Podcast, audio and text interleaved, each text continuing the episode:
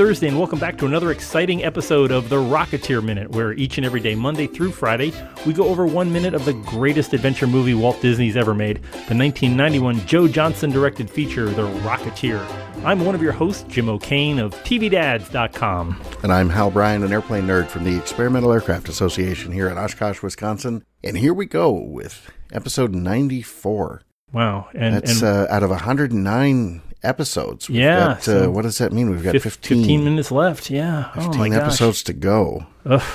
Man, getting we're close. Gonna have to, we're going to have to start over with yeah, the half I think minutes. So. Yeah, definitely. Uh, there's so much, so many more stories to uh, to tell and to so unearth. We haven't had, we don't have time to get all the people who want to be on our show. Right. We'll, we'll get them in somehow. Maybe we'll have a big party toward the end. Yeah, special post-credit uh, sequences. Yeah, and we're already saying goodbye. Here's one of my favorite characters. We're saying goodbye to uh, Eddie Valentine. Paul Sarino oh, yeah. gives his signature line for the entire movie, or the, the second half of his signature line here, saying, "Go get 'em, kid." Right. That wonderful line we hear at the end of, uh, during the outro, at the end of every uh, every episode of the podcast. And uh, and it, it's such a great moment because it's uh, it's the bookend to Eddie Valentine's little arc here. We've seen, uh, you know, seen him, you know, I may not be an honest criminal, but I am, I'm one hundred percent American. He, we just saw him side by side with an F B I agent, uh, you know, giving the sideways glance and then still gunning down the Nazis. And now he's, you know, now he's one hundred percent rooting for the good guy. Yeah. And it wasn't ten minutes ago in this movie that he was shooting at him inside of his uh, nightclub. So, hey, you know, we all have our little misunderstandings. Yeah. We, yeah. These know. things happen. And he's, he's, you know, he's had a bad day. He's had uh, a Nazi poke a sword in the, in the bottom of his chin. And right. Gosh, he just needs a good and, quiet lay down. And he's and got that ulcer to plug. Of his boutonniere. Yeah, you know, let's uh, let's yeah. not forget that. Gosh, so well, all the damage to the South Seas Club, I think, as you were saying. Yeah, so. yeah. Um, so he's he's got a, a date with a another bromo, I think. Yes, exactly. He's going to finish off tonight with a bromo. That would really be interesting to just. What a terrible movie it would be if we just cut from here and then followed Eddie Valentine home, and he put his feet up and he had a bromo and maybe read the paper, you know. Yeah, check to see how the horses did that uh, that day. Yeah, d- down there on the racing form. Or yeah, you, exactly. And then think... and then went to bed. And the end of the movie, we have yeah. no idea what happens with the with the rest of it. That's why I don't make movies, Jim, yeah. because I have terrible ideas. Well, I just keep wondering if uh, Fitz and Wooly, Fitz and Wooly, are going to walk over and go, "Hey, uh, Valentine, we have a couple of questions for you, mugs." yeah. Yeah, exactly. And, uh, well, I don't think the uh, the uh, RICO uh, statutes had been introduced yet by this point, had they? Uh, well, I mean, it was uh, you know, Elliot Ness and the Untouchables were already yeah, that's, they're, they're that's deep into they were they were deep into it by now. They'd already that's gotten a good point. Capone. Yeah, yeah that's right. They would have already gotten Capone by this yeah. time. So I think they're already. So maybe there's a, there's somebody from the I R S who wants to see Eddie Valentine's yeah. taxes. And see, Alcatraz see what's is what. going to be your next home. Yes, exactly. Uh, we have we yeah. we say we say goodbye to poor Eddie as we watch uh, the Rocketeer zooming in on that gigantic swastika and that right. giant giant guy wa- wire and uh, one of the uh, three control axes of yes. of the axis uh, uh, the axes of the axis. Oh, yes. Well done. Wow. Yeah, he lands on that, that cable, which is kind of kind of interesting. So I'm playing this back sort of quickly. Yes, he lands on the, the cable that's connected to what we would call a control horn, a little what I would technically term a sticky outie bit. That yeah. uh, gives the the uh, cables a little bit of extra leverage to, to swing that rudder back and forth. Okay, yeah, so it doesn't start slapping against the, the tail. Right, generally. and yeah. you wouldn't want that grating. So yeah, it does two things. It keeps the cable free, but also, as I said, it gives you a, gives you a little bit of a like leverage. Of leverage as, yeah. it, as it goes around the corner there, which uh, your wife, uh, as she's diving back into trigonometry, not to, yeah. to go inside yes. baseball on us, but she can tell us all about the triangular yeah, shape. I, I am not bringing up uh, cosines with her at this point. She is in no enough. mood. So I understand that. So Cliff hits that uh, hits that cable, and then we see some of the fabric tearing away, and we see that uh, Duralumin, super lightweight uh, aluminum. Uh, if I remember, it was aluminum and magnesium, but it was an aluminum alloy structure underneath the rudder. Yeah, that uh, that fabric would have been uh, would have been cotton at this point. Now, um, would cotton hold like a one hundred eighty pound guy?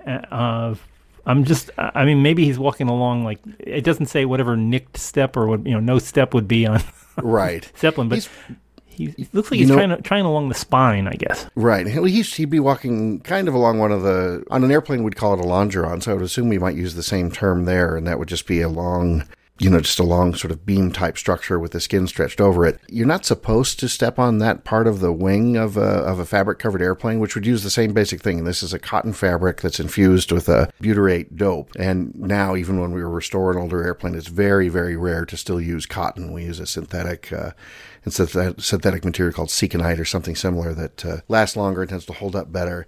But that you're not supposed to go stepping on it, but that cotton yeah. is surprisingly strong. And when it's stretched and then tightened with the dope, combined with that structure underneath, it's extremely light, but it's extremely strong. I think you could walk on it a little bit. Uh, you wouldn't just sort of fall straight through immediately. I, I used to build, I used to build uh, planes and use oh, the dope sure. and stuff like that. And I guess it's just, it's the same, it's the very same stuff. It's just a thicker material that you use on the full size right, ships. Exactly. And yeah, it, it does have remarkable resiliency. Once that once that dope dries on it, it's kind of. Uh, Uh, almost like a fiberglass.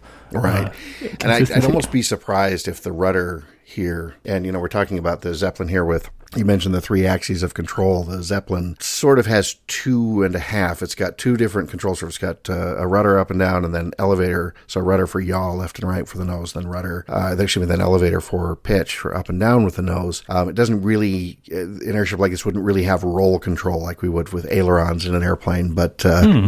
You would have differential thrust. You've got those four uh, Maybach twelve hundred horsepower V sixteen engines on either side, so you could use rudder and then, you know, some left rudder, then add a bunch of power on the left side, turn very tight, things like that. You don't really you don't really roll it left and right, which feels a little bit weird to a fixed wing pilot at first. Now, the, the new Goodyear airships, the Goodyear Zeppelins, because they have that vectored thrust, you actually can bank the, the airship a little bit, although for the people in the gondola... Uh, it's it's a strange, it's it's it's not necessarily the most comfortable sensation. It's actually more comfortable to just sort of stay level and make your turns very, very flat and very just, gentle. Just leave the, uh, the the gondola plumb with the ground. So right, exactly. Um, and what's interesting to me about that is that if uh, if you and I were to go get up in an airplane, if we were to fly to the airplane like that and keep the wings completely level but just skid through our turns with just rudder, you'd be very uncomfortable. You get very much of a sense of centrifugal force sort of pushing you to the outside of the turn. It's just uh, the airplane's uncoordinated at that state, and it's it's hard to describe beyond saying it's actually just an uncomfortable sensation. You you know the airplane will tell you when it's coordinated. That's a little bit of a little bit of aileron for bank, a little bit of rudder, and a little bit of elevator sort of bring you through a turn. So actually tipping the airplane feels more natural. But in the Zeppelin, especially at these much much slower speeds, we're talking twenty-five to maybe seventy, eighty miles an hour or something like that. At those slower speeds, it's uh, it feels more natural to just sort of stay flat and level. I'm still kind of floored by the idea of an eighty mile an hour Zeppelin. That's quite a... It, That's pretty intense. That would be very, very much at the, yeah. you know, very, very much at the high end. But de- definitely keeping it at, I, I, I'm, I keep thinking in, in terms of space station terms, you're keeping the gondola along the R bar, the, the, the line between you and the center of the earth. That's sure. generally where, where you're trying to keep that. So uh, one of the things that I know is a frequent misconception about Zeppelins, uh, unlike balloons and things like that, you're not... The Zeppelin doesn't vent uh, its its buoyant, you know, it's like it's hydrogen or in, in uh, blimp cases, helium.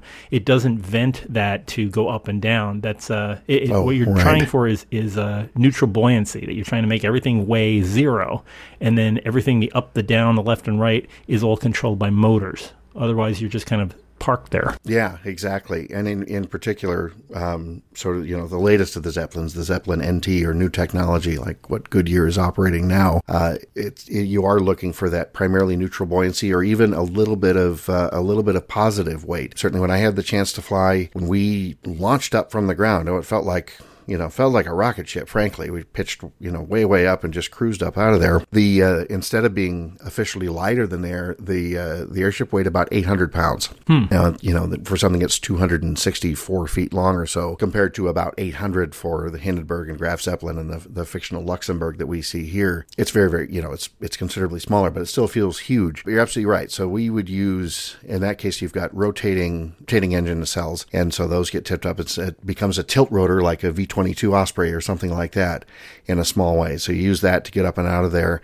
And then it's it's a bit of uh, it's it's thrust and forward speed. It becomes a little bit like an airplane. The shape of the the envelope, the shape of the skin becomes a little bit of an airfoil, provides its own lift. And then those big control surfaces on the back, the rudder and elevator we talked about, function as they would on an airplane, provide uh, the steering with the ability to augment that with differential thrust. The Luxembourg here has the two engines on each side and could differential stuff. The newer Zeppelins will have two engines uh, up front and then a third engine in the back that can go uh, that can rotate and actually go completely side to side, almost like a tail rotor on a helicopter. Uh, what kind of engines are in those those cars? The uh, what they what they call the cars out there. How big is that engine? Uh, in the uh, on the Luxembourg here in the yeah, in the film, yeah, which we're we're assuming is the Hindenburg. It's basically right. The same it's thing. Based on the Hindenburg, it would be the Hindenburg class. Now the real L Z one thirty was the Graf Zeppelin two, and this one is marked as L Z one thirty. So I think we're safe in saying that this is you know an, a slightly alternate universe where instead of building the Graf Zeppelin two, we just we built uh, built the Luxembourg. So those are those engines are uh, they're liquid cooled V sixteens. It's just a big, magnificent thing. They're they're Daimler Benz, um, and they're twelve hundred horsepower each. And there's wow. uh, a total of four of them, two on each side. So a real locomotive going going off. Yeah, and, exactly. And uh, even though they don't have the rudder control, they do have pretty good pitch control. As we're watching them climb up in that beautiful. That the beautiful panoramic view of uh, Griffith Park with the two spotlights swinging away. Oh, it's just gorgeous. Yeah, the spotlights down there, those wonderful searchlights, and then looking down at the L A Basin, you see those three big prominent roads back there. Uh, actually, that's yeah, maybe that, a, a little bit later, right? So when, when uh, we see uh, the Rocketeer starting to slide back a bit. Yeah, he uh, he's looking back there over the, uh, well, the three major streets there, uh, familiar to anybody in, uh, in Los Angeles of... Uh, Let's see, from the, the north would be, or to the right-hand side, that would be Sunset Boulevard, uh, Santa Monica Boulevard, and uh, Melrose. So uh, Santa Monica Boulevard, uh, also known as, uh, by that part of Santa Monica Boulevard, would be Route sixty-six, which ah. ends right at the Santa Monica Pier there, the Pacific Ocean. Ah, the classic Route sixty-six. Very, uh, very familiar site of a very, very Los Angeles-y looking picture. So they're they're generally heading east over, um, yeah, East Los Angeles. They're heading toward downtown, actually. They're they're kind of... sliding a little bit east and south, so they're they're heading heading down toward downtown, you know, Chinatown out that way. And uh, we jump back into the gondola as the pilot's noticing that he's having problems with his wheel. Right. Uh, Is that, uh, would they really have a wheel like that? It, or, I mean, to turn yeah. left and right? That, yeah, that would be totally appropriate. I mean, we're borrowing a lot, uh, you know, sort of a nautical theme here, and you'd have a big ship's wheel like that. And, you know, this was uh, this was an airship, and they use those terms very, very specifically, I think, because of that. The um, Goodyear blimps, now by the time that I got to fly the Zeppelin N T, it was all glass cockpit and side stick control. But in the Goodyear blimps, you had, instead of a ship's wheel like that, you had a you had a wheel that was almost that big, but it was mounted sort of sideways. It would be sort of alongside your leg, and you would roll it forward and back for up and down. And then you had traditional rudder pedals for rudder, and then just sort of nothing really in, in the center to do with your hands. Yeah. Um, but in the uh, the German Zeppelins like this, very appropriate to have the wheel like that. What I do question, though, is uh, I wouldn't see it sort of getting stuck like that. You would just see it most likely just sort of spinning freely both left and right with the airship not really responding because of the... Because the, of the, the cable yeah. having been broken back there. But who knows? The cable broke and maybe got yanked too far forward and then got itself wedged in something, or that control horn broke off and got wedged. Just an oddball question. Would a, a dirigible like that have a detent position? Like, would it go to neutral? If you let go of it, would the tendency be for it to, you know, flap straight? It, uh, I would expect that you would not have something like that built into the control system. But uh, if the if if any kind of sort of aerodynamic vehicle like this is uh, is uh, sort of dynamically stable, then just the airflow over the control surfaces, if you let it go, the control surfaces would go to neutral, and that. In, so I'm talking about the rudder and the elevator yeah. would tend to go to a neutral position just by the, by the force of the wind going over them, and then that in turn would then sort of bring the wheel, you know, back to neutral. Now I haven't gotten a good look here. If I'm correct, there is a separate sort of side wheel for uh, for up and down, and I don't know if that's if we'll, we we'll see that, that we'll see that we'll see that in a later minute. Okay. I, I remember I remember seeing that. But excellent. I, one last thing as as we're finishing up this minute is uh, Neville is in charge of this whole operation. I can't figure out, like, he's telling the uh, the agent "halt the press," which is shut your mouth. And right. It, it, the the captain seems to be taking all of his orders from Sinclair. So I you know I, I don't know how high up he is. As a, I mean, in Stratego he. He's not, he's not, a spy doesn't have that much, but right. I don't know. Well, but this is Stratego for keeps, Jim. Okay. Yeah, that's true. That's um, true. You know, I've wondered that myself, but I think part of it is, I mean, number one, it's, you know, just a bit of uh, just proper license taken where needed to keep the story moving ahead. But I, I also get the sense, and we've seen this before, we've seen, uh, you know, we've seen Sinclair get sort of beaten down a little bit and then step back up. And in a, uh, in a situation like this, I would, at the risk of playing sort of armchair psychologist, I would say, especially in a, in a hierarchy as rigid as that as we would see in Germany at this time, when somebody steps up and you don't know if he's in charge, but he acts like he's in charge, you err on the side of just listening to him doing what he says. Now, the Gestapo guy, of course, is struggling with this the most, but the Zeppelin captain says, well, he's got the he's got the swastika lapel pin. He yeah. certainly seems like he knows what he's doing. He's the number three box office star in America. Yes. Who am I to argue with the laughing yeah, bandit? Yeah, yeah. Exactly. um, so I would I would venture to to guess that even if he's not officially in charge, that he's taking charge, and most people are going to respond. So that Gestapo agent, uh, as he said, you know, I habe mein Stelle, I have my rank. Rank. Um, that's not uh, that's not enough uh, for old uh, Heinrich Potter with his uh, his little round glasses there. It looks like uh, the players have all have all set themselves, and now we're going to get into some conflict. But we'll we'll hang on to that for tomorrow. With uh, an old friend is going to be stopping by, uh, or actually, an old friend of yours, a new friend of mine. That's right. Uh, and uh, we'll talk a little bit more about Zeppelins and uh, and lording and getting lorded over by being who's who's piloted. As, uh, yes, exactly. Yes, tomorrow's episode, uh, sixty-six percent of the uh, of the hosts will have uh, will have had experience flying a Zeppelin, and uh, and we can't promise that we My won't day try. Will come. Yes, we can't promise that we won't. Try to make you feel bad about that, Jim. Yes. But, oh, but we'll uh, you know, no offense. It's all uh, all said with affection among friends. Yes, we'll check check back as we're as we're going to finish up the week here on the Rocketeer Minute. Uh, for please join us on social media. You will know all the places: uh, Twitter, Rocketeer Minute, uh, Facebook, facebook dot com slash Rocketeer Minute, the big site, Rocketeer Minute dot com, and of course, sign up for us on iTunes and Google Play. Just find us. You're you're computer literate. I know you can find us. But uh, join us here tomorrow as we talk more Zeppelins on the Rocketeer Minute. Until next time, over and out. Thank you.